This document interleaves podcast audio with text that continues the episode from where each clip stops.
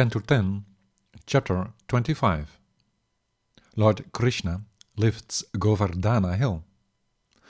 Sri Shuka said, Indra, who realized that the worship of his person had been rejected, O king, thereupon got angry with the Gopas headed by Nanda, who had accepted Krishna as their lord.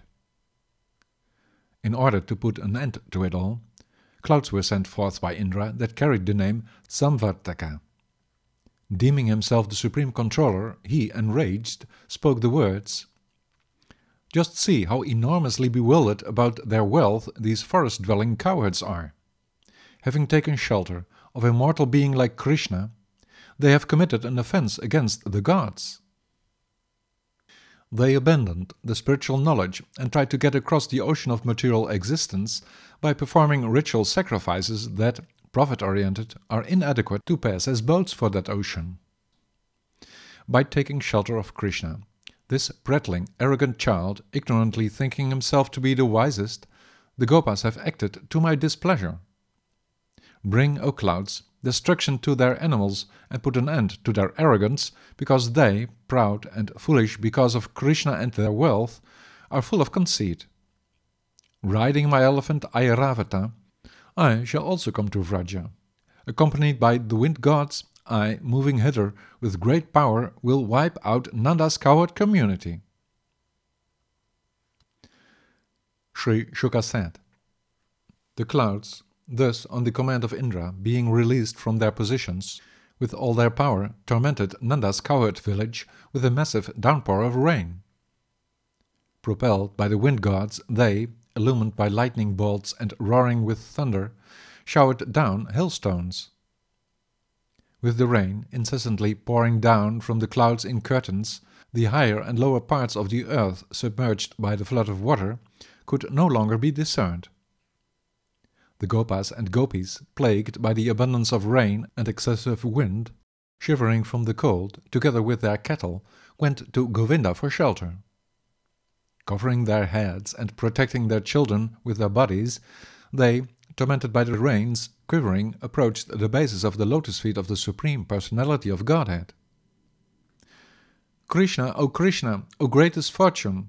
You are your own master, O Lord. Please protect the cow community against the Godhead Indra, who is angry with us, O protector of the devotees. The Supreme Lord Hari, seeing them witless under the attack of the hail, the rain and the extreme winds, considered the anger of Indra responsible for this.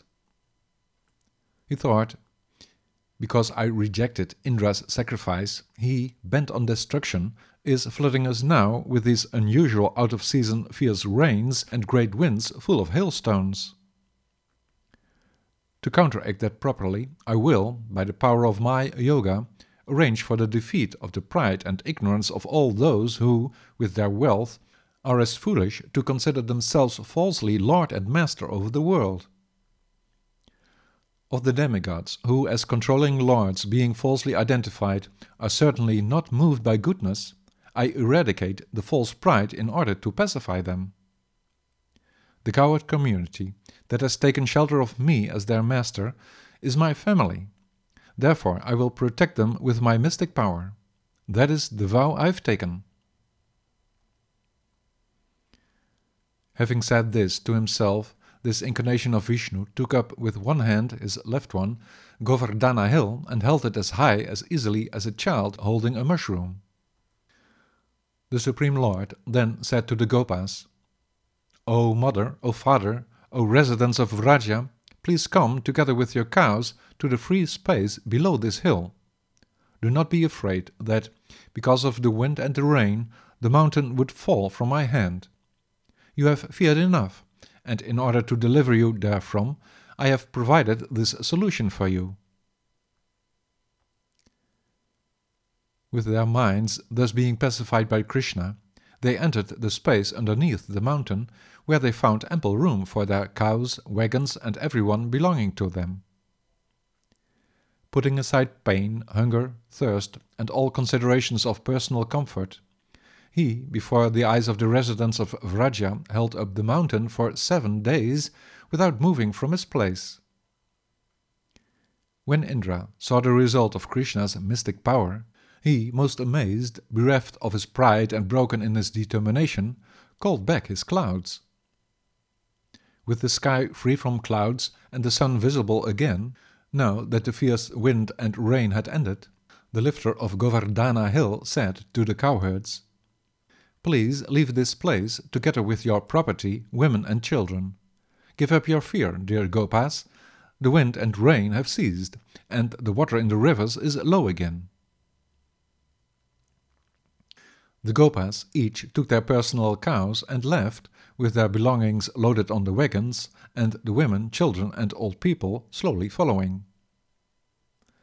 And while all the living beings were looking on, the Supreme Almighty Lord easily put down the hill back where it stood before.